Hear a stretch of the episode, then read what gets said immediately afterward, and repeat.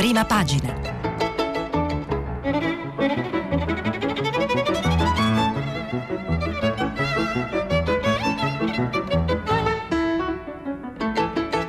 Questa settimana i giornali sono letti e commentati da Federico Fubini, vice direttore del Corriere della Sera.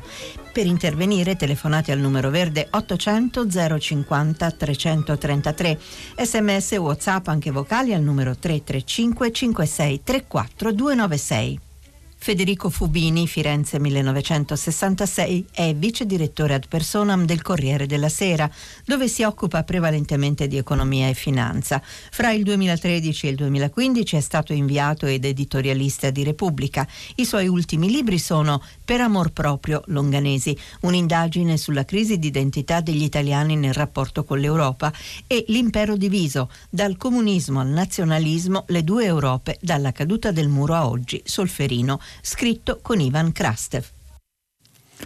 Buongiorno, ben ritrovati, è un onore eh, essere qui a prima pagina per questa settimana, una settimana difficilissima, lo sappiamo, dove la cronaca dei giornali è eh, ovviamente dominata dall'epidemia che sta colpendo il nostro paese e non solo il nostro paese, lo vediamo dalle prime pagine dei quotidiani di questo lunedì, il Corriere della Sera parla di stop anche agli spostamenti, in questo caso in particolare degli spostamenti fra comune e comune in Italia, eh, ma il Corriere sempre in prima ha un paio di commenti di cui cercherò di leggervi dei passaggi. Uno eh, dei due economisti, eh, Alberto Alesina e Francesco Giavazzi, intitolato Spiragli per questa Europa. Eh, Alesina e Giavazzi cercano di indicare quali possibili eh, decisioni potrebbe prendere l'Unione Europea, in particolare l'area euro, per sostenere i paesi più colpiti e poi Antonio Polito che ehm, ha un commento piuttosto critico, devo dire, nei confronti del primo ministro Antonio Conte per la comunicazione di sabato notte su Facebook, ma ci torneremo anche con eh, Stefano Folli di Repubblica. Il titolo del commento di Antonio Polito è la grande, corsa, la grande corsa per comunicare prima degli altri. Questi sono alcuni elementi della prima pagina del eh, Corriere che eh, oggi ha anche il supplemento economia con un focus sulla Cina, interessante perché il Corriere ci ricorda che Pechino riparte, le aziende riconvertono e eh, riparte lentamente la produzione anche nelle aree che erano state bloccate e ripartono i consumi. Eh, questo è qua quello che sta succedendo in Asia. Credo che avremo modo di parlare eh, anche dei diversi modelli, modello occidentale e modello asiatico per rispondere all'epidemia e le mh, conseguenze. Repubblica. Repubblica ha un titolo eh, sarcastico perché parla di tutto chiuso, anzi no è, è, un po' la ricostruzione della tormentata giornata di ieri in cui nel decreto che doveva dare eh, così mettere in musica gli annunci eh, del um, Presidente del Consiglio Conte sulle chiusure eh, sono entrati e usciti di continuo interi settori dell'economia. Repubblica un'intervista al Ministro dello Sviluppo Economico Patuanelli, la vedremo eh, sui settori eh, interessati, ma è stato veramente un braccio di ferro, i sindacati hanno addirittura minacciato lo sciopero se non sarà garantita la sicurezza dei, degli addetti, dei lavoratori. Eh, e anche qui c'è un, un commento eh, a mio avviso importante di Stefano Folli, una eh, quella di Folli, secondo me, una indispensabile voce della ragione nel dibattito pubblico italiano. E Stefano Folli va in profondità eh, sul eh, modello di decisioni politiche che ha preso forma durante questa crisi sanitaria. E, e Repubblica anche l'inchiesta consueta del lunedì eh, di Ilvo Diamanti con un sondaggio dell'Osservatorio Europeo sulla sicurezza di Demos, eh, Fondazione Unipolis, ci fa vedere quali sono oggi le paure degli italiani guardando al dopo epidemia. Eh, sempre in prima Repubblica ci eh, informa di due notizie che arrivano dal resto del mondo non buone. intanto l'esplosione dei casi diagnosticati di contagio negli Stati Uniti, circa 15.000 in più ieri, eh, lo vedremo più in dettaglio credo eh, più tardi o durante questa settimana, e anche il fatto che la cancelliera tedesca Angela Merkel è in isolamento e in quarantena perché è risultato positivo il suo medico. Dunque è sempre più complesso anche prendere decisioni eh, in questa condizione. La stampa eh, presenta una intervista a Giuseppe Conte, Presidente del Consiglio, giorni pesanti ma ci rialzeremo, in gioco è la tenuta socio-economica del Paese, dice Conte, una battaglia che va combattuta restando uniti. Eh, e eh, la stampa ha anche un'intervista al governatore della eh, Banca d'Italia, Ignazio Visco, che commenta le ultime decisioni della Banca Centrale Europea eh, e dice la BCE, dice Visco, è pronta a fare anche di più. Ne leggeremo alcuni passaggi perché quello della Banca Centrale Europea è un fronte vitale in questa partita perché è dalla Banca Centrale Europea che parte la liquidità che può tenere a galla l'economia italiana e di altri paesi nel pieno di questa eh, crisi terribile. Eh, il messaggero, il messaggero eh, torna sul titolo che aveva anche il Corriere Virus, è vietato lasciare le città eh, e a centro pagina ha un focus sul dibattito eh, accesissimo, apertissimo eh, tra i paesi della zona euro su come reagire sul piano delle politiche economiche.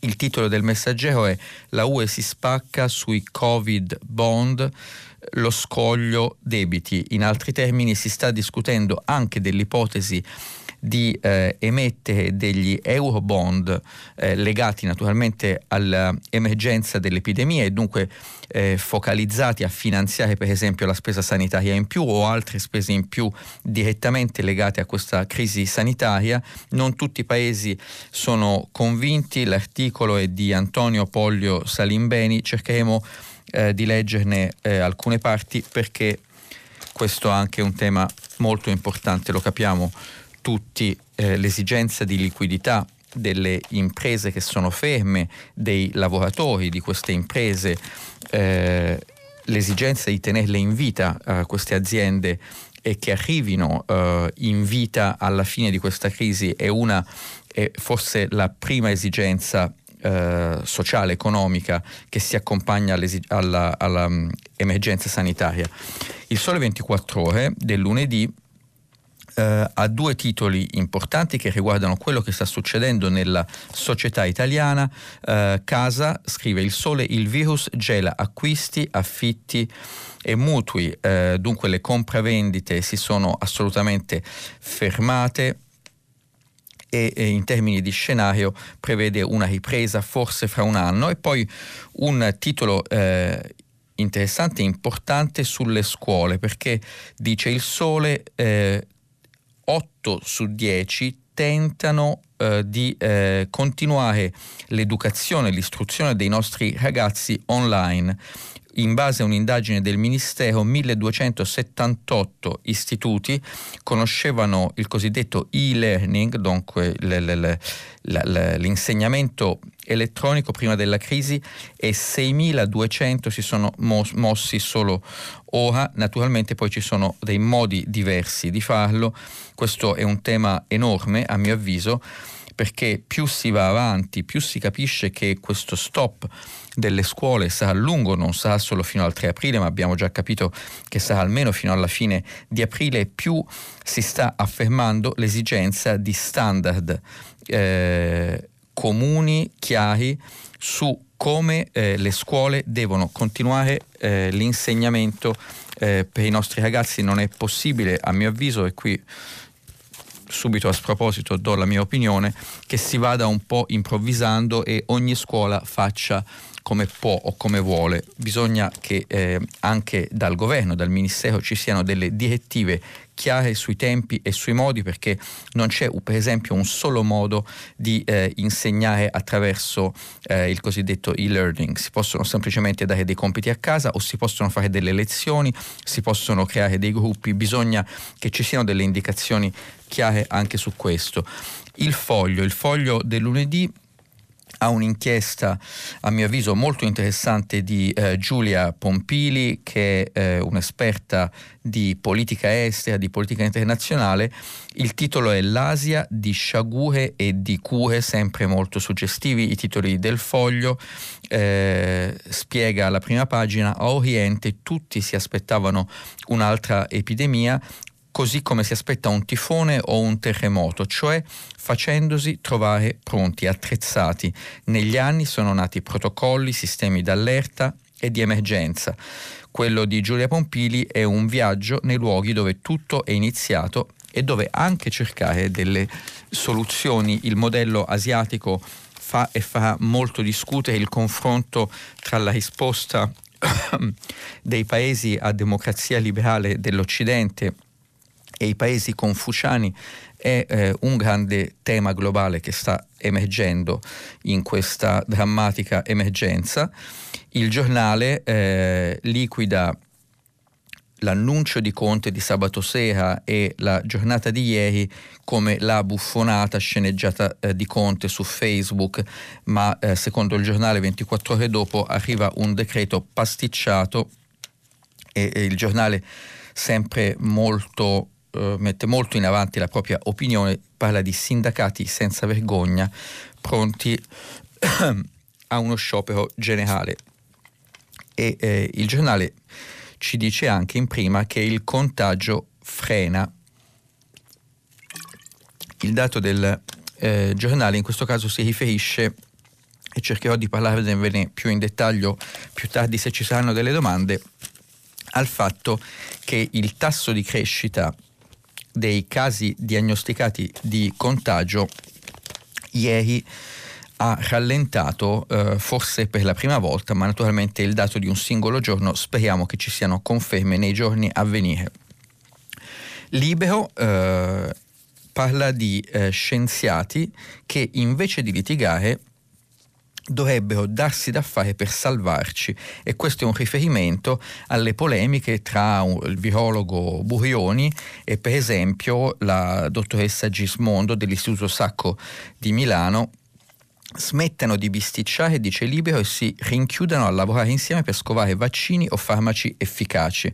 Eh, il linguaggio di Libero è sempre molto forte, ma dietro c'è un punto vero eh, il punto vero è che eh, abbiamo vissuto per anni una stagione in cui tutti eh, gli esperti venivano contestati fortemente, in questa epidemia ci siamo affidati agli esperti, ci stiamo affidando agli esperti, ma eh, nella popolazione c'è un bisogno di rassicurazione e dunque eh, nei confronti della competenza vedere eh, gli scienziati che litigano pubblicamente eh, può essere destabilizzante, destabilizzante. In effetti il tempo di Roma parla di un caso in particolare di un 34enne ucciso dal virus originario di Cave, mai malato rimasto a casa ai primi sintomi, eh, è arrivato troppo tardi, secondo il tempo, in terapia eh, intensiva e, e, poi purtroppo si parla anche eh, di un tema che c'è anche nella cronaca di eh, Roma del Corriere della Sera.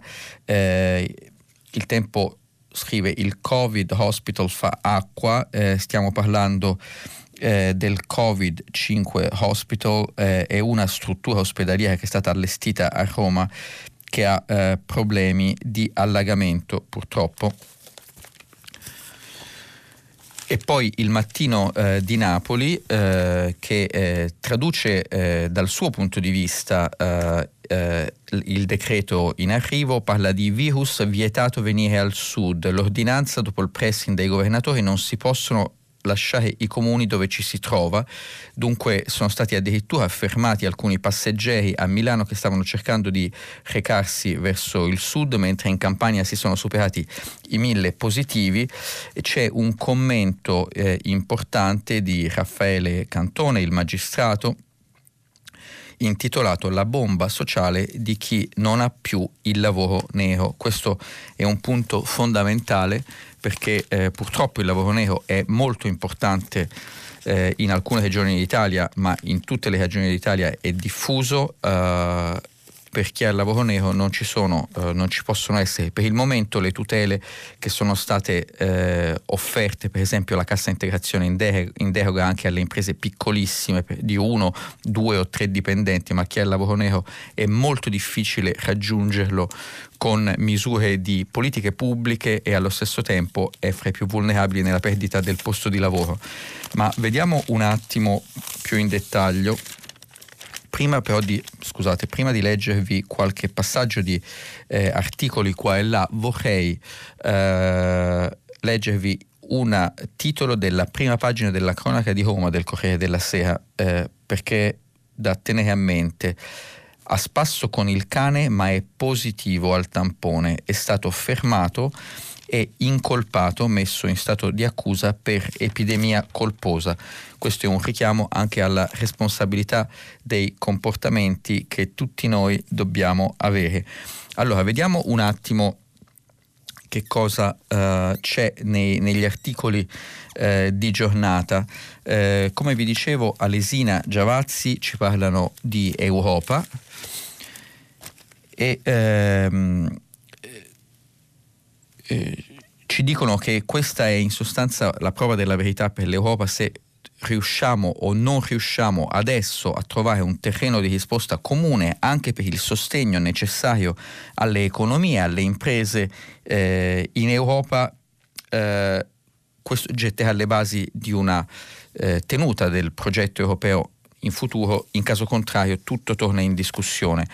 Secondo eh, Giavazzi e Alesina, lo strumento giusto oggi è il cosiddetto MES che fa molto discutere eh, in Italia, lo sappiamo da prima eh, di questa crisi, il meccanismo europeo di stabilità, il cosiddetto fondo salva stati.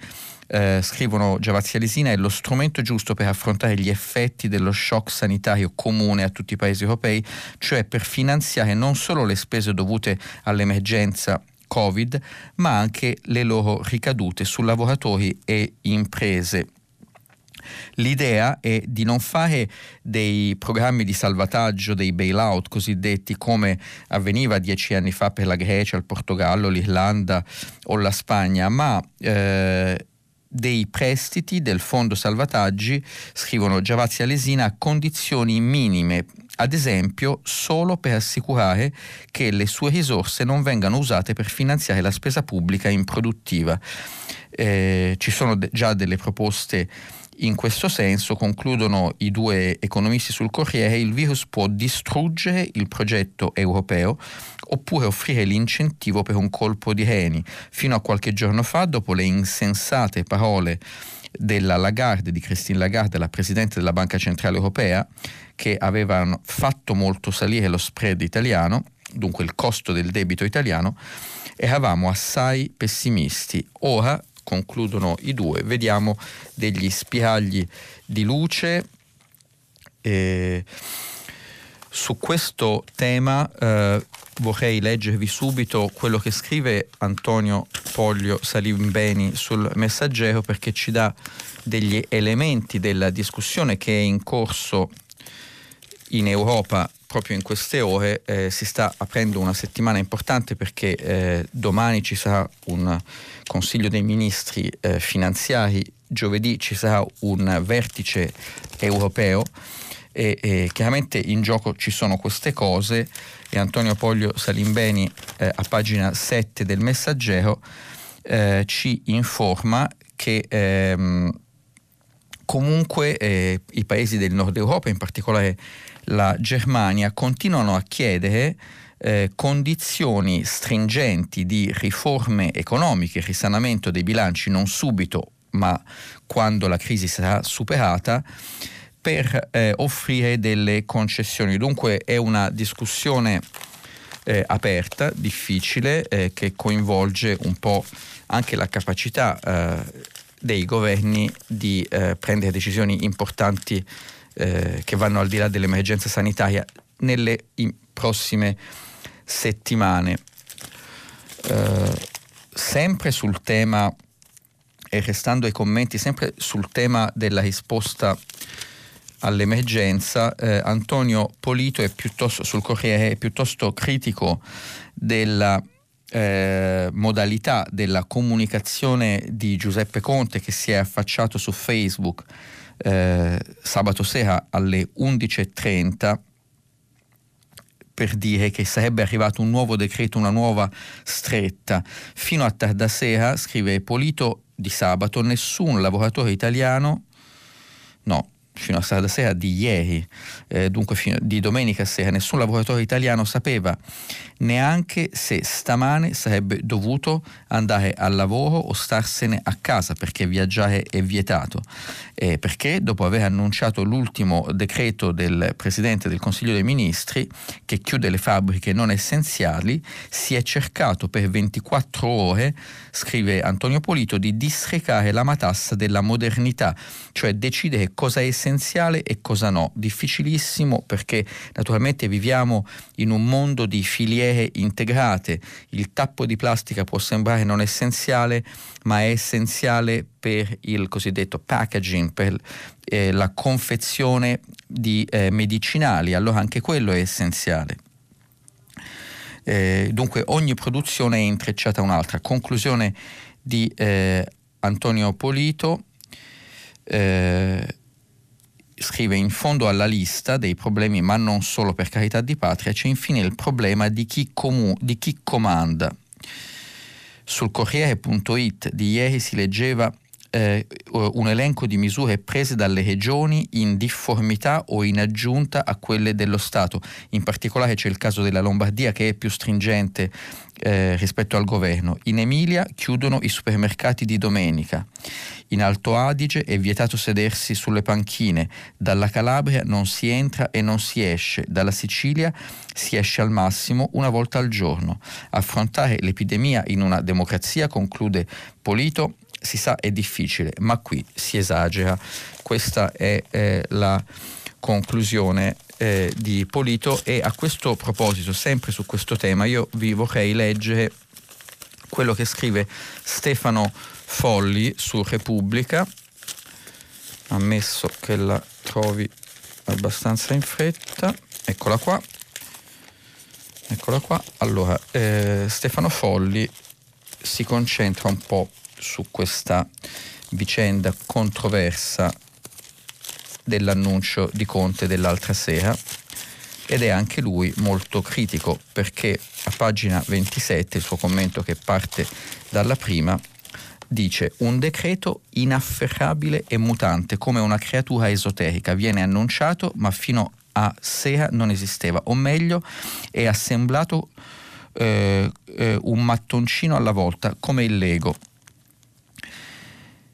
Scrive Folli, un'economia il cui prodotto interno lordo vale 1800 miliardi di euro è rimasta appesa prima a una diretta su Facebook del Presidente del Consiglio Conte, poi eh, a una domenica di indiscrezioni, con il risultato che gli imprenditori consultati in ritardo temono l'asfissia del sistema sull'intero territorio da nord a sud e i sindacati viceversa minacciano lo sciopero generale se il governo rinuncia all'intransigenza promessa. In effetti, scrive Folli, si naviga a vista. Inoltre, un paese in cui la democrazia dovrebbe contare qualcosa sta rinunciando alle sue libertà civili senza che nessuno accompagni la richiesta di tale sacrificio con un discorso di un qualche valore etico in cui si respiri il senso di un destino comune, in cui eh, si avverta lo spessore di una storia nazionale. Nulla di tutto questo. Solo un breve eh, intervento, scrive sempre Stefano Folli su Repubblica, l'altra notte, attraverso uno strumento improprio, avendo cura di disinnescare ogni contraddittorio interrogatorio ogni quesito più o meno imbarazzante. Questo è un grandissimo tema dei social network perché i nostri politici, non solo i nostri, pensiamo a Donald Trump, hanno preso sempre di più l'abitudine di eh, invece di affrontare conferenze stampa o interviste con i giornalisti, di lanciare veri e propri editti eh, digitali attraverso tweet, eh, video post su Facebook, eccetera. E naturalmente questo permette di arrivare direttamente agli elettori ai cittadini, ma permette anche di evitare le domande dei giornalisti. Eh, Folli ci ricorda un'inchiesta eh, di Jason Horowitz del New York Times, eh, uscita ieri, che riguarda l'Italia. Jason Horowitz è il corrispondente dall'Italia del New York Times.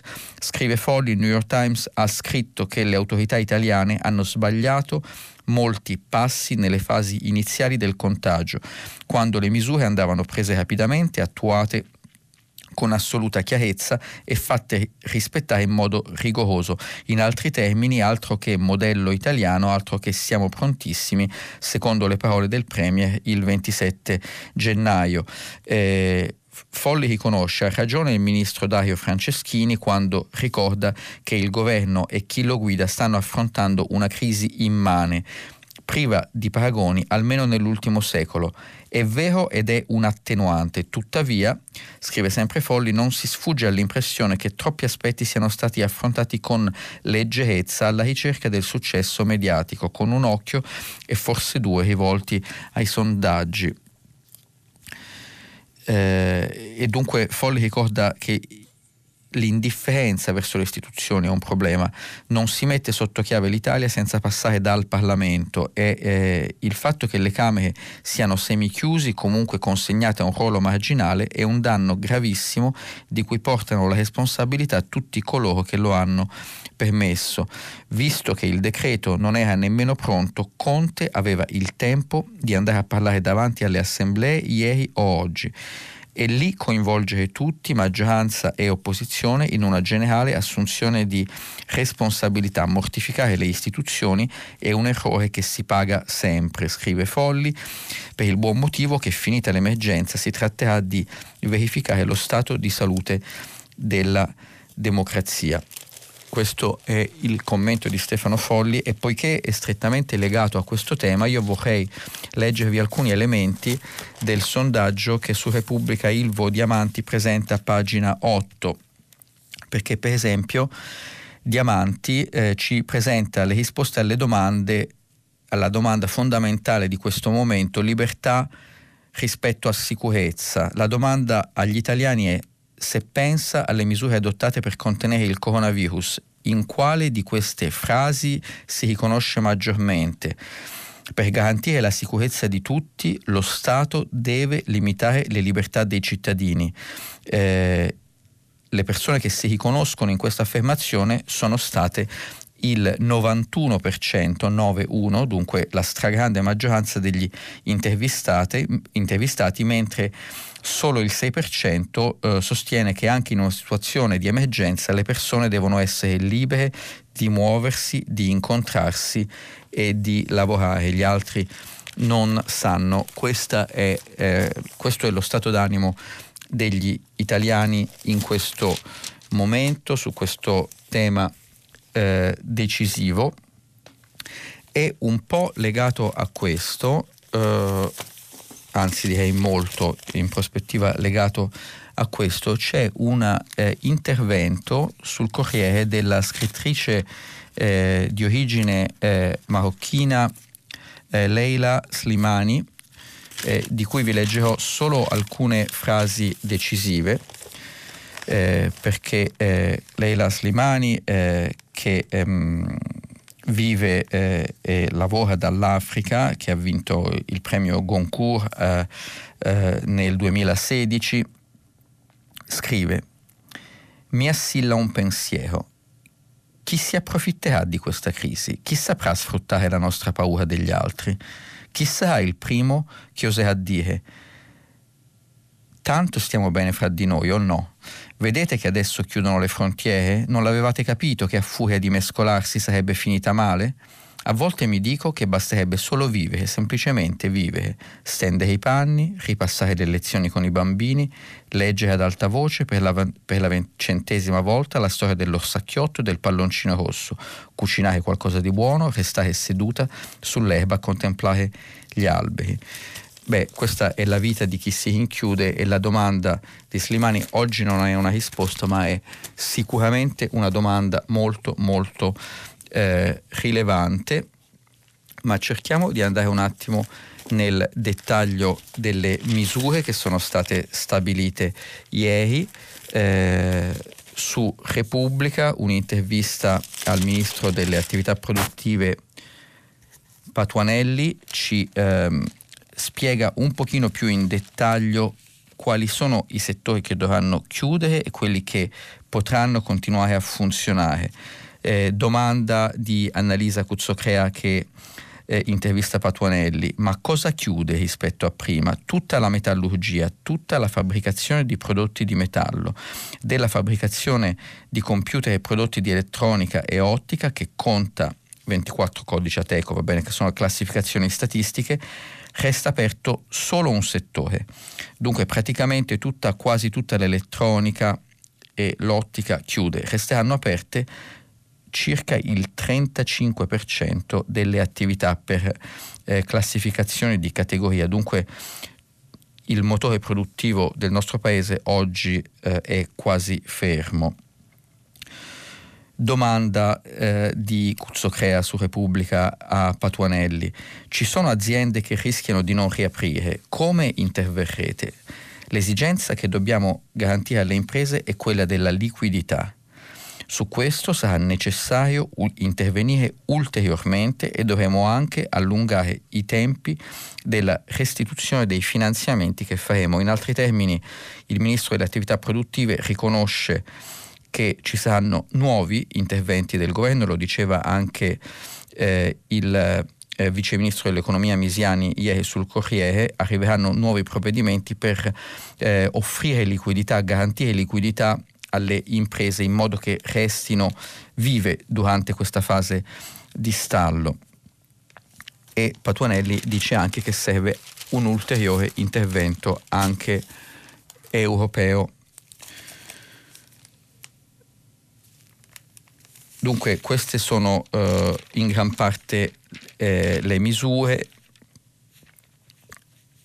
E ci sono poi settori che non si fermano, eh, non si fermeranno neanche i mercati rionali, per esempio le farmacie, le parafarmacie, i supermercati, eh, si fermano invece eh, i giochi, i giochi quelli che si fanno nei bar e devo dire che mi stupisce che non fossero già stati eh, fermati eh, prima.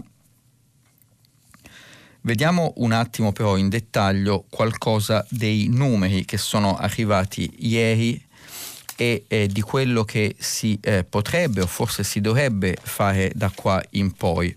Eh, a pagina 8 del Corriere c'è uno zoom eh, sui numeri eh, Mariolina Iossa ci informa che calano eh, ai dati di ieri i morti e i nuovi contagi. Se volete, se ci sono domande, ho cercato di eh, analizzarli un attimo ieri sera questi numeri e possiamo andare un attimo in profondità su questo, però intanto eh, riferendo le parole di Angelo Borrelli, eh, Mariolina Iossa ci informa che eh, i eh, nuovi contagi in Italia ieri sono stati 3.957, sono moltissimi purtroppo, ma sono inferiori rispetto al balzo del giorno precedente di sabato, quando erano stati 4.821 e sono fortunatamente anche diminuiti eh, i morti che sono sempre inaccettabilmente eh,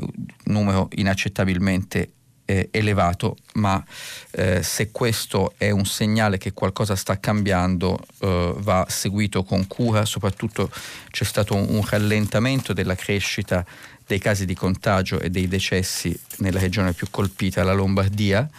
Eh, su questo tema eh, che è cruciale vi vorrei leggere eh, il commento su Repubblica di Riccardo Luna perché eh, Luna eh, invita il governo a fare un passo in più. Eh, parla dell'appuntamento delle 18, eh, dunque con la conferenza stampa che oramai è data in diretta sui siti eh, principali di informazione del direttore generale eh, della protezione civile Angelo Borrelli.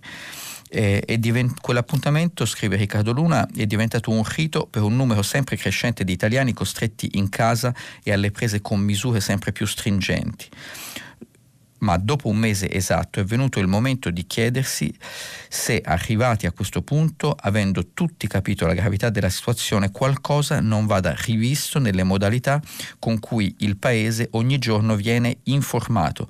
Il fatto è che quei numeri che ci vengono forniti non dicono più abbastanza, scrive Luna. I dati complessivi per l'Italia non dicono dell'enorme tributo che sta pagando la Lombardia, per esempio e continua, c'è bisogno di ragionare sulla letalità del virus, di analizzare eventuali discrepanze fra una regione e l'altra per, individu- per, individuare le buone pratiche, il Veneto per esempio, o errori da correggere in fretta. Il riferimento al Veneto è dovuto eh, al fatto che eh, dopo aver avuto uno dei primi ehm, luoghi in zona rossa, a Vo e Uganeo, la crescita dell'epidemia ha fortemente rallentato in Veneto, a differenza per esempio che in Emilia Romagna. Dunque c- cercare di capire se il Veneto sta facendo qualcosa che eh, altre regioni non hanno fatto.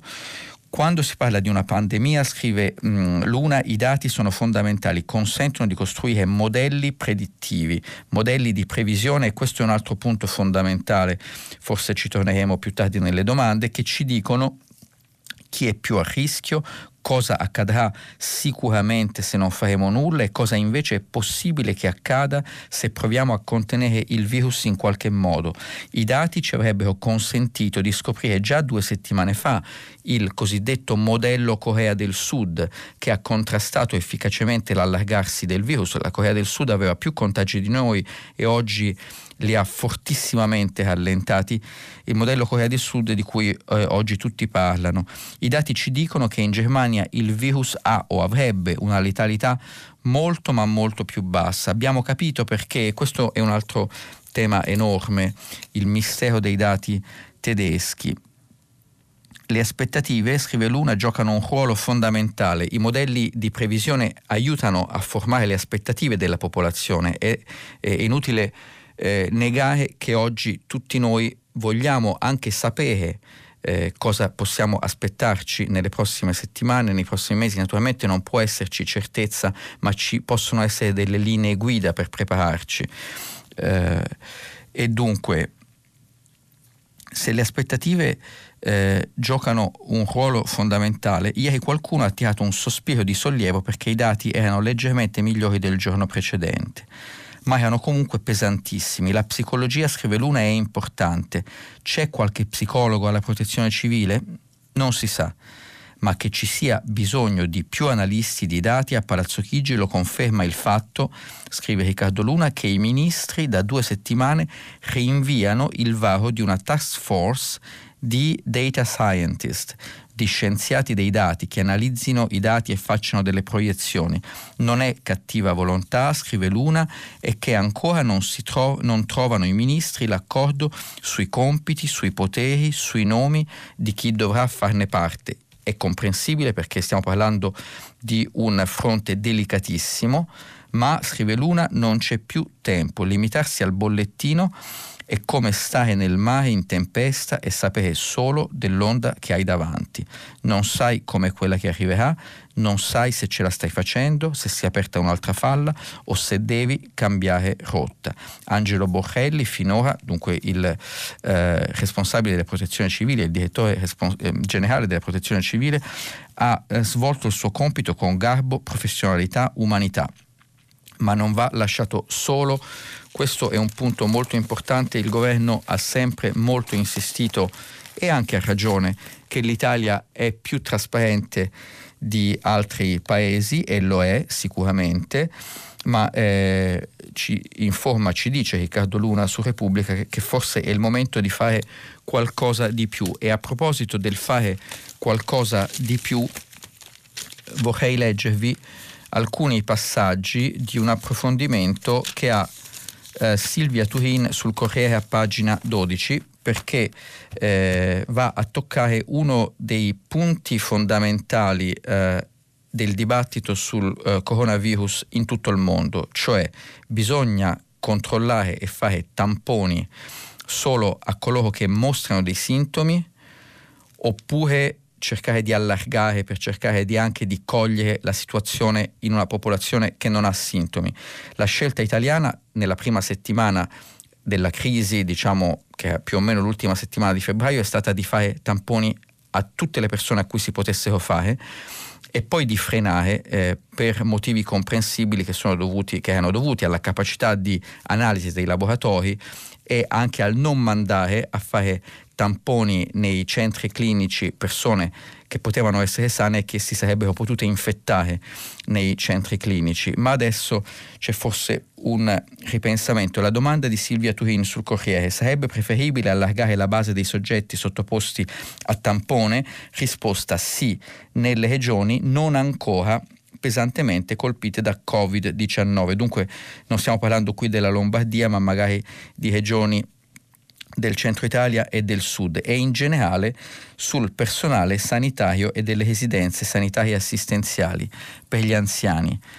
La gente potrebbe sentirsi più sicura dopo aver fatto il tampone, il risultato del tampone è la fotografia di un istante che dà in qualche caso una falsa sicurezza Dunque eh, ci potrebbe essere questo lato negativo che le persone tendono a prendere più rischi se risultano in un dato momento negativi. Ma la domanda successiva è si può testare tutta la popolazione? Risposta sarebbe impossibile.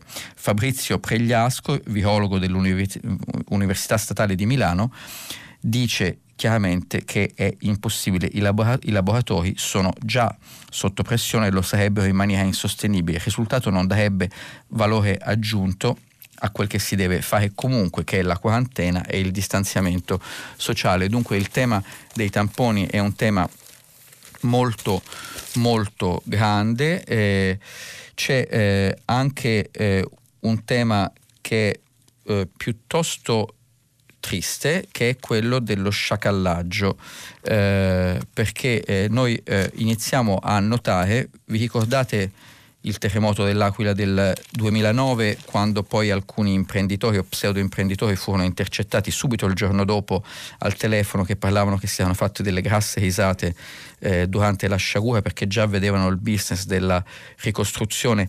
Bene, intercettazioni non sappiamo se ce ne sono, ma ehm, il Corriere della Sera, pagina 16, ci informa che il lavoro dell'Agenzia delle Dogane, che naturalmente sta eh, operando senza sosta in queste ore, in questi giorni, per sdoganare l'arrivo di materiali eh, medicali e farmaci dall'estero, e, e anche per ehm, requisire alcune partite degli stessi materiali che si stanno esportando verso l'estero. Oggi eh, siamo in uno stato di economia di guerra e questo è possibile. Bene, l'Agenzia delle Dogane si è anche resa conto che c'è un'attività di sciacallaggio di importatori magari che falsificano le bolle, importano mascherine di dubbia qualità dalla Cina, mascherine che prima della crisi costavano 8 centesimi o 10 centesimi l'una, oggi le, le troviamo in siti web offerte a 3-4 euro l'una, eh, ci sono questi comportamenti purtroppo un po' da uh, profittatori di guerra perché questa è eh, una guerra economica. Eh, la eh, prima parte della nostra rassegna finisce qui, vi aspetto dopo la pubblicità per il filo diretto, a più tardi. RAI, Radio 3. Pronto? Eh, buongiorno dottor Fubini, sono Orietta, telefono da Vicenza. Buongiorno. Intanto, prima di tutto, bentornato a prima pagina. Grazie. Allora, proprio approfittando della sua competenza in materia, le rivolgo questa domanda. Quali siano i meccanismi finanziari che sottostanno all'emissione dei bond europei? Così capiremo per quali motivi vi sia disaccordo tra gli Stati dell'Unione Europea e quali conseguenze economiche ci aspettiamo dall'eventuale circolazione dei bond.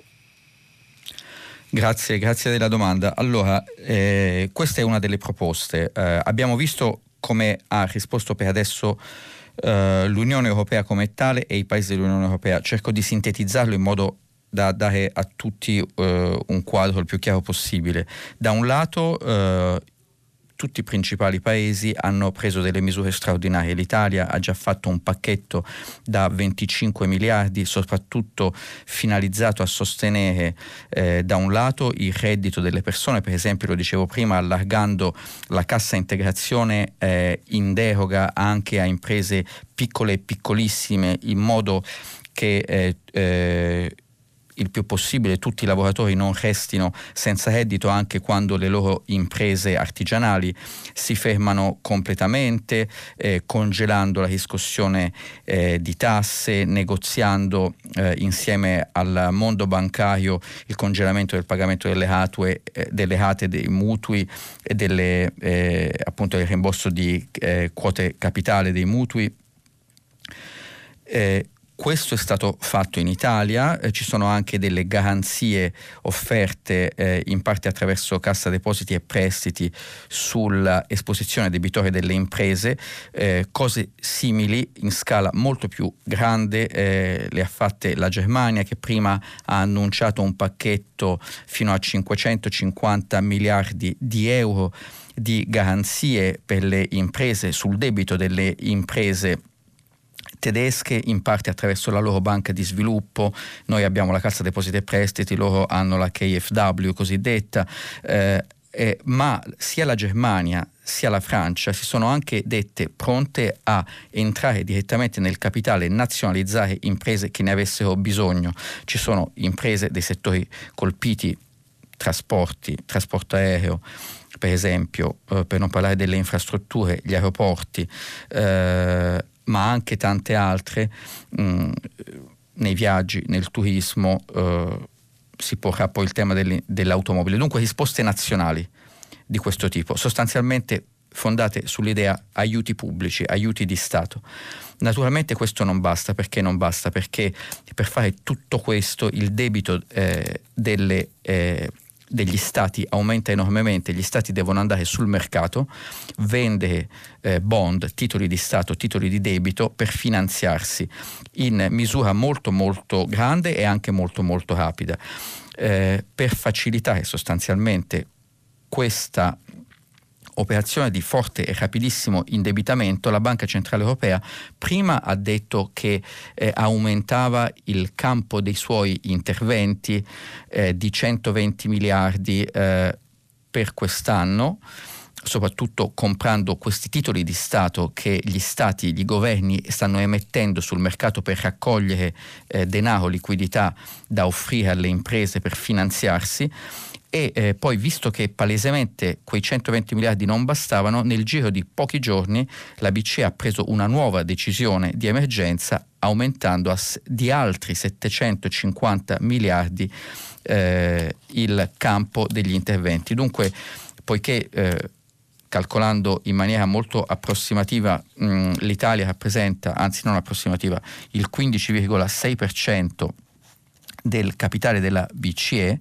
eh, da qua alla fine dell'anno più o meno eh, la BCE comprerà titoli italiani per eh, il 15% di quasi eh, mille miliardi di euro, oltre ai programmi già esistenti che mi pare valessero 20 miliardi al mese, in tutto 240 miliardi l'anno. Eh, dunque stiamo parlando di un finanziamento dalla BCE al debito italiano di eh, qualcosa tra i 15 e i 20 miliardi, intorno ai 15 miliardi al mese, che eh, è molto, non è tutto ma è molto. Questo è quello che è già stato fatto. La questione è che stiamo, siamo di fronte a, un, a, una caduta, alla paralisi delle economie eh, in Europa negli Stati Uniti. Abbiamo già visto che la Cina ha presentato dei dati di produzione industriale molto molto brutti. Eh, eh, una banca d'affari importante come Goldman Sachs eh, stima per gli Stati Uniti, non per l'Europa, che nel secondo trimestre ci sarebbe una caduta del prodotto interno lordo, cioè del fatturato dell'economia eh, del 24% in ritmo annuale eh, avete sentito bene, 24%, dunque sono cifre enormi. Si tratta, eh, è l'obiettivo fondamentale di fronte a, questi, a fenomeni di questa dimensione che sono da economia di guerra, è eh, non solo assicurare un reddito alle persone quando non possono più lavorare, che è naturalmente vitale per evidenti ragioni, ma anche assicurare che quando questa crisi sarà passata, ci si sarà trovata una cura, non ci sarà più il contagio, le persone potranno tornare fuori, potranno tornare al lavoro, quelle imprese saranno ancora vive. Soprattutto le piccole imprese che hanno maggiori problemi di liquidità, che hanno da pagare il mutuo, eh, che hanno il prestito bancario, che hanno da pagare gli affitti, che hanno da pagare i salari dei dipendenti, eh, che hanno da pagare le bollette dell'energia o, o, o, o, di internet vedo che tra i messaggi c'è qualcuno che chiede che ci sia wifi gratis in questo momento, però qual- le imprese che forniscono i servizi di rete dovranno pure avere dei ricavi l'importante è che queste imprese siano vive, perché se queste imprese sono morte allora c'è una perdita permanente di capacità produttiva e tutti questi paesi, non solo il nostro, ma anche il nostro che ha già un debito molto alto, si troverebbero con un debito pubblico ancora più alto, fortemente più alto e meno capacità produttiva per sostenere il costo di questo debito. Dunque è essenziale difendere queste imprese e difendere eh, le capacità eh, le competenze di chi lavora, perché que- queste competenze devono poter tornare a produrre subito dopo. Questo è l'obiettivo.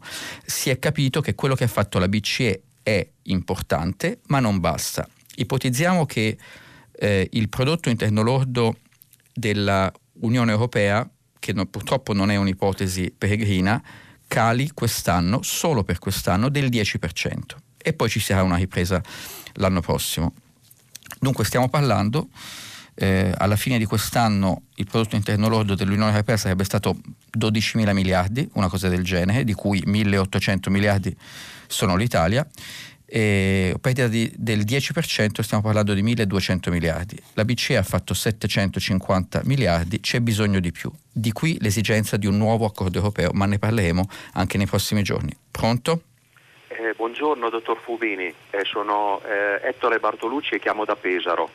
Buongiorno. Buongiorno, eh, io volevo eh, fare un'osservazione su una misura molt, che io ritengo molto importante presa nell'ultimo decreto legge, eh, quello del Curitalia, precisamente eh, la possibilità che hanno dato a, ai medici, ai laureati in medicina, eh, che hanno poi fatto il tirocinio, di poter esercitare subito la professione. Ecco, questa secondo me è un, una misura molto importante e da portare avanti anche eh, oltre, finita appunto diciamo così, eh, questa emergenza. Eh, anche se volevo fare eh, questa osservazione, eh, a questo punto eh, diventa, eh, bisogna superare anche l'articolo 33,5 della nostra Costituzione, la quale invece proprio prevede un esame di Stato per l'abilitazione all'esercizio professionale. Ecco, qui c'è appunto un, un po' un fatto, diciamo così, no? una contraddizione, ecco, se vogliamo, però comunque sia io sono eh, quello che eh, auspico è sempre, io sono contrario a ogni numero chiuso eh, e soprattutto ecco, questa misura che dà la possibilità effettivamente anche ai giovani e ai ragazzi di poter esercitare una professione una volta che uno ha compiuto un iter universitario con un tirocinio, con anni comunque di pratica o di tirocinio eh, e quindi ecco la possibilità di eh, potersi mettere subito nel mondo del lavoro. Ecco io, questa è secondo me un importante opportunità da cogliere. Cioè Grazie. Cioè, di, sì. di, di, no, di, non fermarsi eh, diciamo, a, questa, a questa emergenza, ma di continuarla oltre, ma non solo per, eh, poi per i medici, ma estenderla a tutti i campi professionali. Grazie, appunto, cioè, grazie. Penso, Scusi se la interrompo. A, al, al, al, diciamo anche in materia so, eh, di avvocatura, ma libere certo. professioni certo. come può essere un perito industriale, un perito agrario, è un'opportunità da cogliere e da portare avanti. Ecco, io auspico questo. Io, io credo che lei colga un punto importantissimo, questa uh, situazione in cui siamo ci deve obbligare a ripensare molte delle scelte che sono state fatte nella società italiana negli ultimi anni, decenni, che sono alla base di questo fenomeno eh, drammatico di emigrazione dei giovani che studiano e poi non riescono a inserirsi nella società italiana perché si trovano di fronte una quantità enorme di ostacoli all'inserimento professionale. Lei li ha citati, queste abilitazioni, queste eh, eh, difficoltà di entrare nel mondo del lavoro, a volte per ostacoli posti eh, un po' artificiosamente. Questo è un aspetto fondamentale. Eh, purtroppo avremmo molto molto volentieri fatto a meno di questa epidemia, ma almeno cogliamone gli insegnamenti. Abbiamo bisogno di forze fresche nei, nei, settori che sono veramente i settori vitali strategici del paese. Lei ne ha, eh, citato, eh, ne ha citati alcuni, sicuramente i medici. C'è già una crisi di mancanza di personale medico, lo sappiamo, e eh, tra l'altro Avvenire è un giornale che, che, ha lavorato molto su questo tema prima eh, dell'epidemia. Eh, alcune regioni, fra cui il Veneto, avevano iniziato a importare eh, giovani medici, per esempio dalla Romania, per questo motivo. Ehm, e dovremmo anche ripensare eh, a come per esempio eh, meccanismi come quota 100 stessero impoverendo moltissimo eh, gli ospedali, eh, le, le, ASL eh, e, e, ci siamo trovati da questo punto di vista relativamente impreparati. Dunque sono del tutto d'accordo con lei che quello che sta succedendo deve indurre un ripensamento eh, basato su una priorità, come difendere i settori veramente strategici per la vita della società italiana e come garantire l'inserimento di forze fresche giovani, come motivare questi giovani a entrare nel mondo del lavoro prima e più pienamente. Pronto? Buongiorno, sono Billy dalla Spezia. Buongiorno. Eh, senta, mh, mm, vorrei fornire, fornire, tre dati eh, degli interrogativi che mi hanno suscitato e chiederne la sua lettura.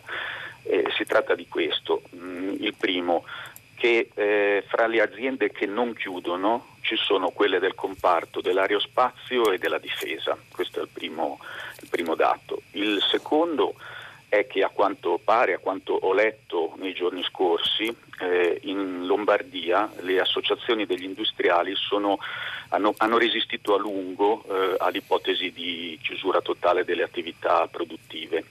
Eh, fino a poi diciamo, arrendersi all'evidenza della strage.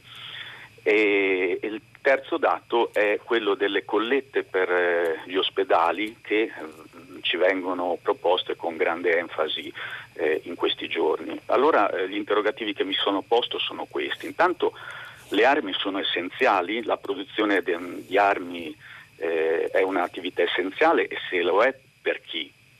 Se i lavoratori di quel settore sono sacrificabili, e in ultimo vorrei dire che non, non, sono stupito che questo avvenga, non mi ha meravigliato questo, perché sono convinto che eh, questa crisi sanitaria è legata alla questione ambientale e al tipo di sviluppo eh, attuale eh, che in qualche maniera io credo l'abbia generata. Ma mh, dovremmo morire tutti per capire che i soldi non si mangiano? Grazie, eh, lei ha posto tanti temi diversi, cerco di prenderli uno per uno. Uh, questione aerospazio e difesa, uh, mi permetta di non dare un giudizio, uh, però di fare una constatazione.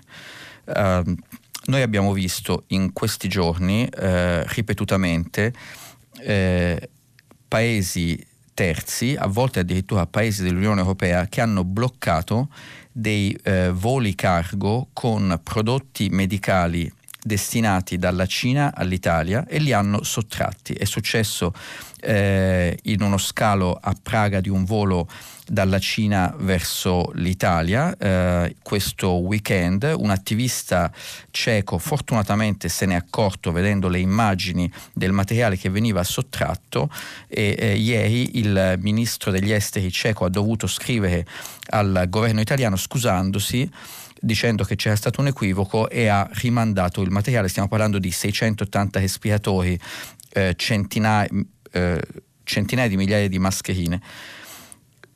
Cosa ci dicono questi comportamenti? Ci dicono che eh, ci sono degli elementi purtroppo eh, di guerra nel comportamento di alcuni paesi in questa fase. Non è una guerra combattuta con le armi, ma sono decisioni di guerra, quelle di rubare un carico.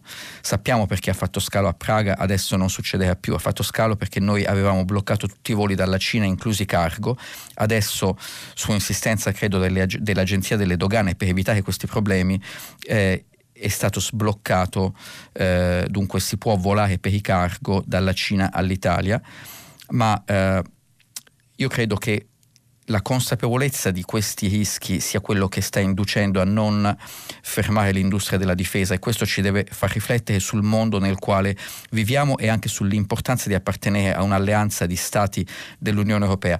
Quello che lei dice della, della, eh, della Lombardia, delle associazioni di imprese che hanno resistito, guardi, hanno resistito in tutti i paesi occidentali.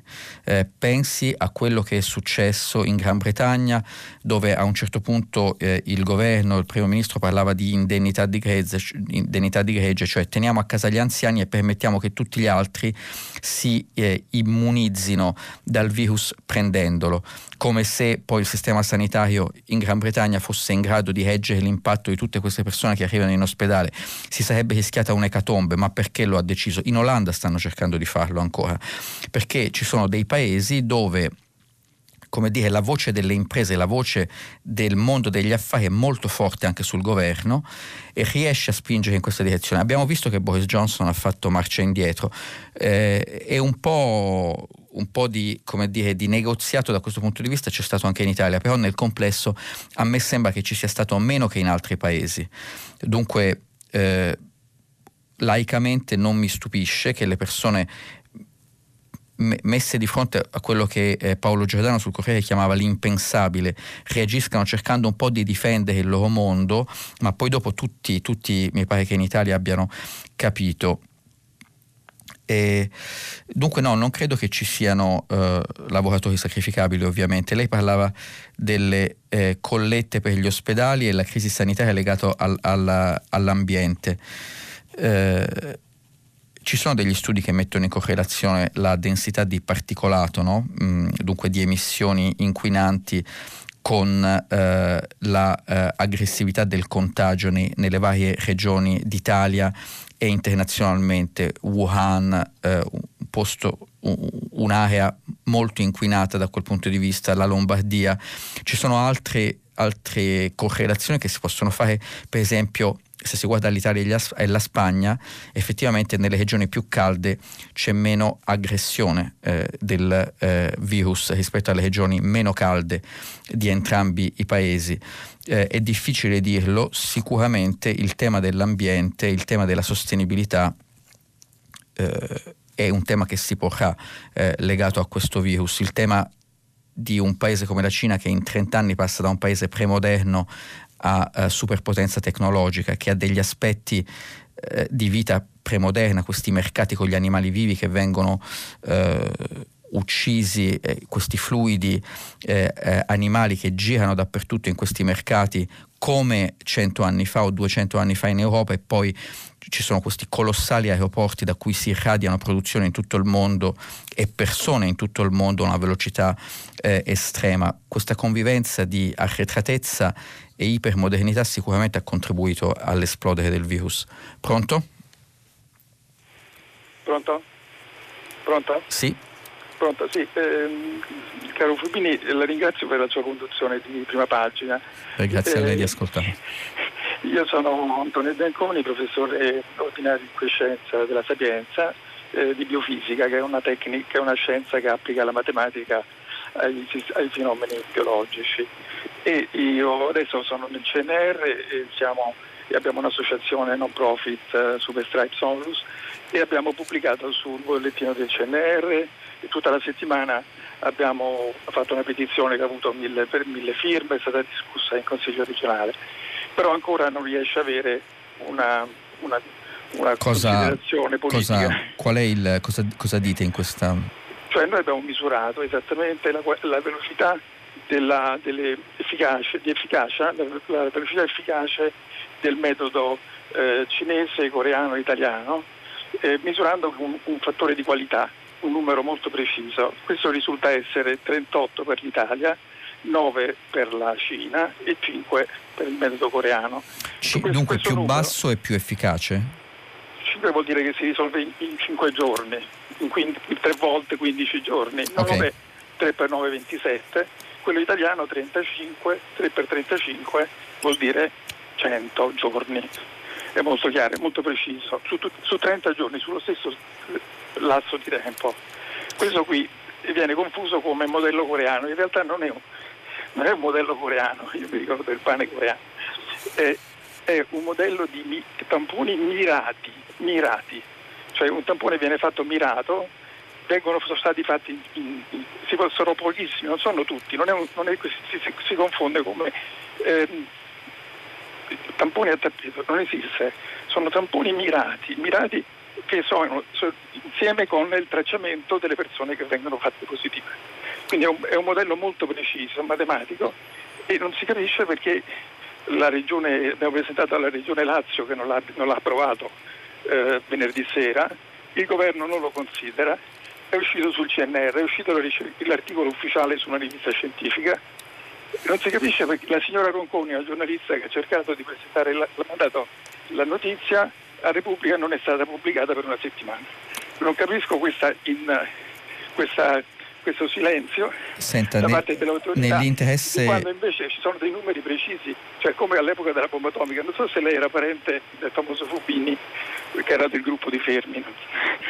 Sì. Sì, sì, sì, distante, distante. Eh, Senta, eh, comunque, però, comunque, eh, ci troviamo in qualche maniera nella stessa situazione, sì. che i scienziati italiani trovano delle misure di qualità esatte e nessuno si li considera, non si capisce. Eh, io... Allora, io la ringrazio eh, e spero di poter restare in contatto con lei perché quello che ha detto è sicuramente molto interessante.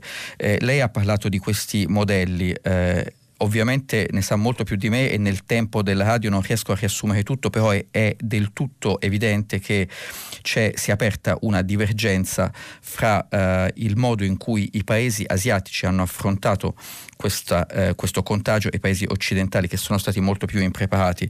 Guardavo ieri i eh, dati e mi sono fatto delle brevissime eh, analisi. Allora, il tasso di aumento giornaliero del virus, almeno dei, delle diagnosi di contagio effettuate eh, ieri in Italia è stato più 10,34%.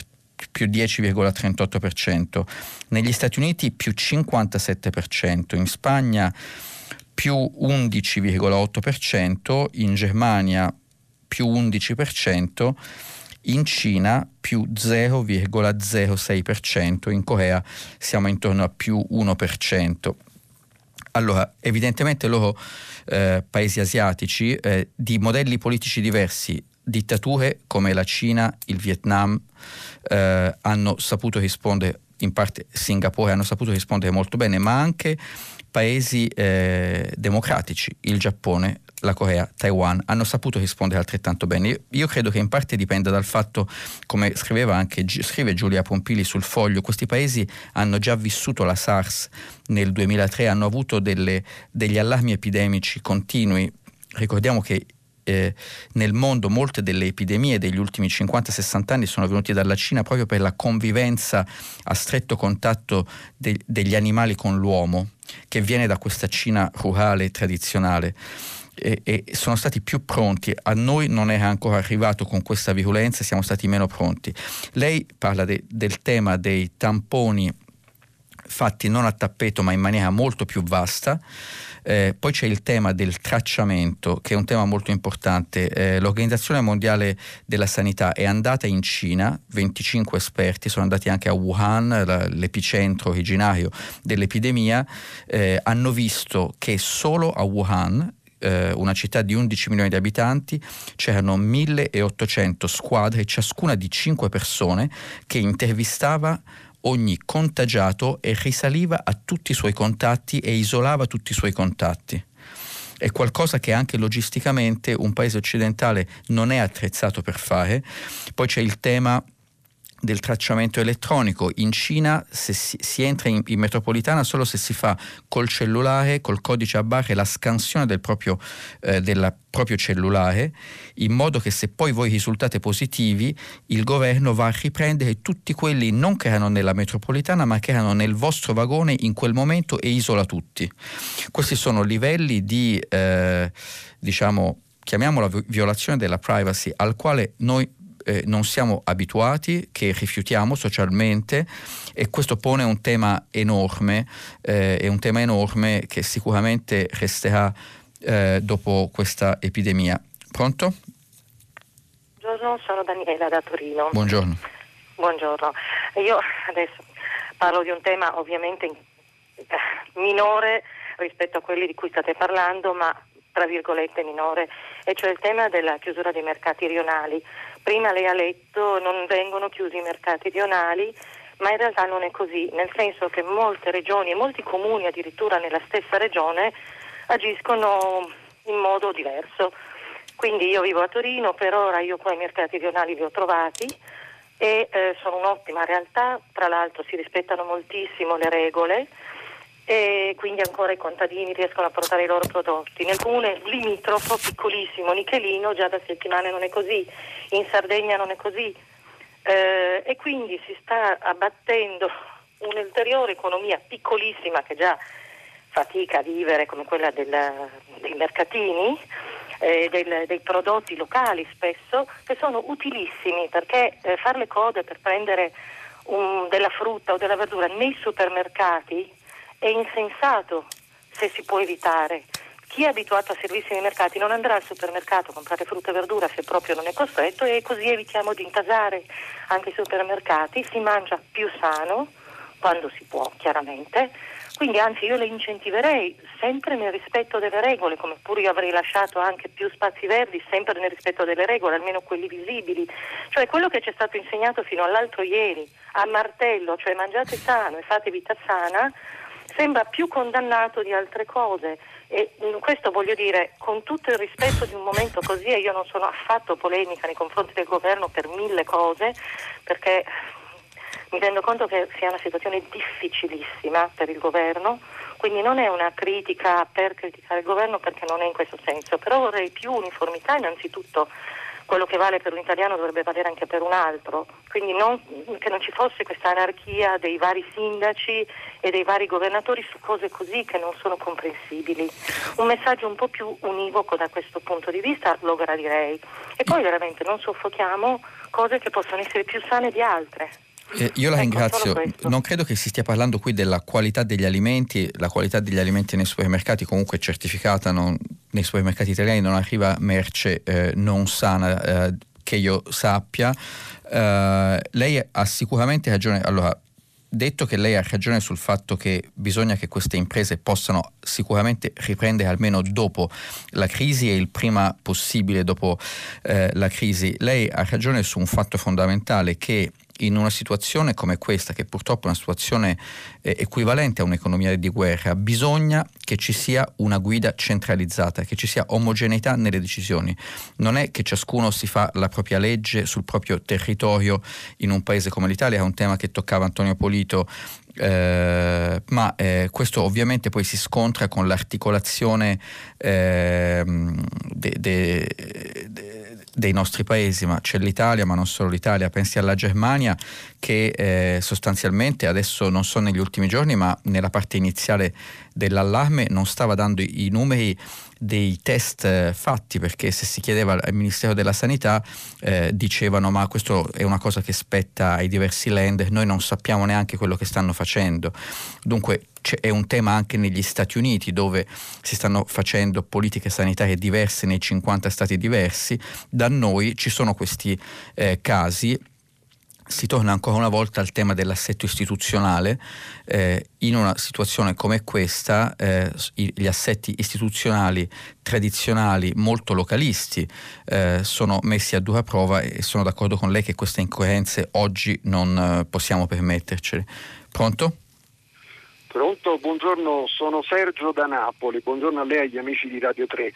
Senta, um, volevo dire una cosa a proposito del, dell'emergenza che ci costringerà ad aumentare il debito e quindi scatteranno tutti quei meccanismi di salvaguardia, non so, il meccanismo salva stati dell'Unione Europea eh, e quindi eh, già cominciano a levarsi delle proteste perché noi dovremmo sottoporci a delle garanzie, delle regole che eh, l'Unione Europea e comunque gli organismi internazionali normalmente pongono. Allora la domanda è, è questa. Eh, sono migliaia di anni le regole le fanno i creditori, non i debitori. No? E, e, è una cosa solo dei sovranisti italiani, secondo lei, questa cosa di farla molto facile, sì, non paghiamo le tasse, non paghiamo le eh, cartelle esattoriali, ah, abbassiamo qua, facciamo debito, eccetera, eh, senza rendersi conto che, faccio un esempio, la Danimarca ha eliminato il contante, no? che sarebbe, secondo me sarebbe uno strumento per contrastare l'evasione fiscale, il riciclaggio, la corruzione che in Italia mi sembra abbastanza endemica. e, e, e quindi è una cosa così strana pretendere dall'Italia, un paese così connotato, regole e garanzie o è una cosa solo dei sovranisti italiani? No, quindi... no non è una cosa strana, guardi, non è una cosa strana. Eh, noi siamo entrati in questa crisi che avevamo già eh, in bilico, eh, eravamo già a un passo dalla recessione, non siamo riusciti a far calare il debito di niente, malgrado anni relativamente buoni che ci sono stati almeno dal 2014 eh, in poi, in cui c'era una ripresa internazionale, dunque è chiaro che noi... Allora, eh, le dico sinceramente, il debito 130, 100%, 135%, immaginiamo non, non so nulla, faccio una cifra a caso, 170% dopo questa crisi. Uh, il problema non è la dimensione del numero, il debito, lo sappiamo tutti, tutti quelli che hanno contratto dei debiti in banca, dipende dal flusso di cassa che si riesce a generare e dagli interessi. Qui abbiamo una banca centrale europea che ci sta tenendo gli interessi bassi, bassissimi rispetto al debito che abbiamo. Dobbiamo avere flusso di cassa, dobbiamo crescere, dobbiamo pagare le tasse. Credo che sia stata una figura ingiustamente spesso criticata in Italia che è il senatore Monti che ha scritto sul Corriere. Vediamo adesso di fronte a questa emergenza sanitaria come l'evasione delle tasse sia un crimine perché toglie denaro indispensabile che fa la differenza tra la vita e la morte. Dunque è chiaro che dobbiamo fare delle cose da qua in avanti, dobbiamo cambiare molto eh, quando usciremo da qua, su questo non c'è dubbio che ce lo chiede l'Europa o che non ce lo chiede l'Europa. Pronto? Pronto? Sì, buongiorno. Buongiorno, mi chiamo Anna, chiamo da Viterbo. È proprio da Viterbo che il Caffeina, che è una manifestazione che Filippo Rossi ha inventato e tira avanti con abilità qui a Viterbo, mi ha mandato un, una suggestione che mi ha veramente fatto pensare. Lui si chiede se i 34 milioni di jackpot che ha adesso il Super Enalotto possono essere dati ai medici, agli infermieri, agli ospedali in questo momento. E, mm, si chiede se, perché non ci informiamo. Lei vuole dire la vincita? Lei vuole dire la vincita? Il jackpot, io adesso non so certo. nemmeno cosa sia. Sì, sì. Cioè la, la, la, somma che, viene, che sarà vinta e che verrà distribuita. Questa è sicuramente un'iniziativa eh, giusta, dipende dalla disponibilità di quelli che vinceranno. Eh, c'è bisogno di contributi da parte di tutti eh, e sicuramente è una cosa da valutare. Eh, devo dire che eh, diciamo, tutto il, il gettito generato dal sistema dei giochi è un gettito che poi va a finanziare il bilancio pubblico e dunque va a finanziare anche la sanità dal lato non de, chi, delle vincite ma dall'altro lato dei ricavi eh, dei giochi. Dunque sicuramente sì, dipenderà da coloro che, che vincono se vorranno fare qualcosa in questo senso, se il governo vuole prendere un'iniziativa in questo senso per esempio di ridurre le, le vincite distribuibili e, e mantenere parte dei proventi. Pronto? spero che aiutate almeno a far arrivare quest'idea. Certo.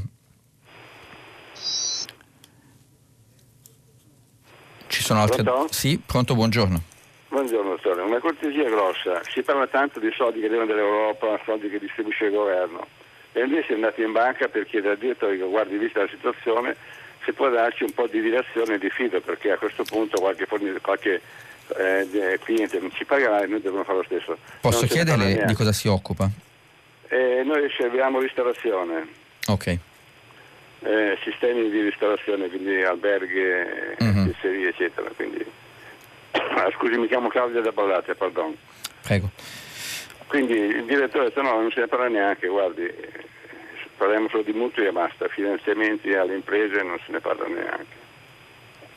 Ma mi sembra strana questa risposta perché eh, le banche... Dare anche la banca se vuole. No, no, non, impo- non importa, Non magari importa. poi me la dice privatamente, eh, ma eh, mi sembra una risposta strana e inadeguata perché non è quello che è Eppure? stato...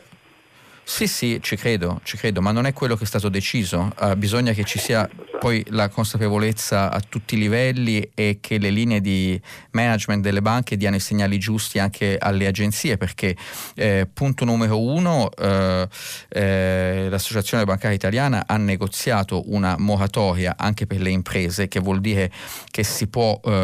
congelare il rimborso delle rate, delle rate delle scadenze eh, in questo periodo, come peraltro era stato fatto anche già durante la crisi finanziaria di una decina di anni fa. Dunque questo è assolutamente così, punto numero uno. Punto numero due, è la stessa Banca Centrale Europea che è alla fine il regolatore che vigila sullo stato dei bilanci delle banche ha allentato i requisiti di capitale cosiddetti, cioè in sostanza ha- eh, sta permettendo alle banche eh, di eh, assorbire meglio eh, senza dover fare degli aumenti di capitale, senza dover stringere i cordoni eh, una parte di questi eh, ritardi nei pagamenti che sono inevitabili. Dunque è interessante quello che lei dice perché vuol dire che evidentemente questo messaggio quando poi scende eh, a livello della realtà quotidiana delle persone non è ancora arrivato e bisogna che arrivi perché come dicevo prima è fondamentale direi la priorità economica numero uno è che le imprese non falliscano a causa del coronavirus. Questo è stato il grande dramma della crisi finanziaria, sono fallite imprese per problemi di liquidità e non perché avessero dei eh, cattivi modelli eh, eh, economici, dei- de- avessero, fossero incompetenti o che non, non fossero capaci di stare sul mercato. Questo adesso non deve succedere, è chiaro a tutti, quello che lei mi dice mi preoccupa perché vuol dire che non sta arrivando del tutto poi alla realtà del tessuto economico. Pronto? Pronto? Sì, Buongiorno, sono Buongiorno. Carla e chiamo da Pieve Ligure, nella provincia genovese. Eh, ascolti, buongiorno Fubini, grazie di essere di nuovo qua no, intanto. grazie a lei, grazie a voi. Volevo dire, volevo segnalare questo.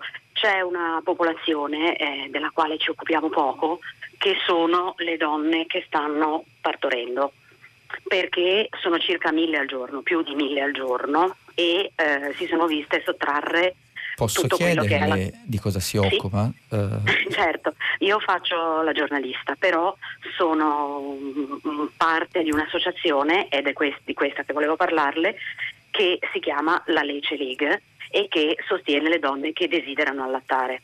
Allora, in questo momento in cui per, per forza, giustamente, c'è la- lo stop, l'arresto di eh, incontri preparto, incontri postparto e eh, disponibilità di ambulatori per le donne che non hanno problemi e patologie, perché chiaramente i medici sono dedicati tutti ad altro ed è giusto così, sì. eh, che sia Posso chiaro. chiederle se può venire al punto perché abbiamo Certo, proprio pochissimo tempo. Abbiamo messo in moto degli, degli incontri via Zoom con una piattaforma Mhm. digitale, quindi sul sito della Lecce League e di tante altre associazioni, tutte volontarie, eh, quindi Sì. non girano soldi, le donne possono trovare incontri in diretta, virtuali e milioni di informazioni che possono tranquillizzarle in questo momento. Punto. Grazie mille. Tutto qua. N- non ho nessuna risposta se non ringraziarla e farle le congratulazioni per la sua iniziativa. Per oggi ci fermiamo qui. Dopo le notizie del giornale radio seguirà pagina 3 e alle 10 tutta la città ne parla che approfondirà un tema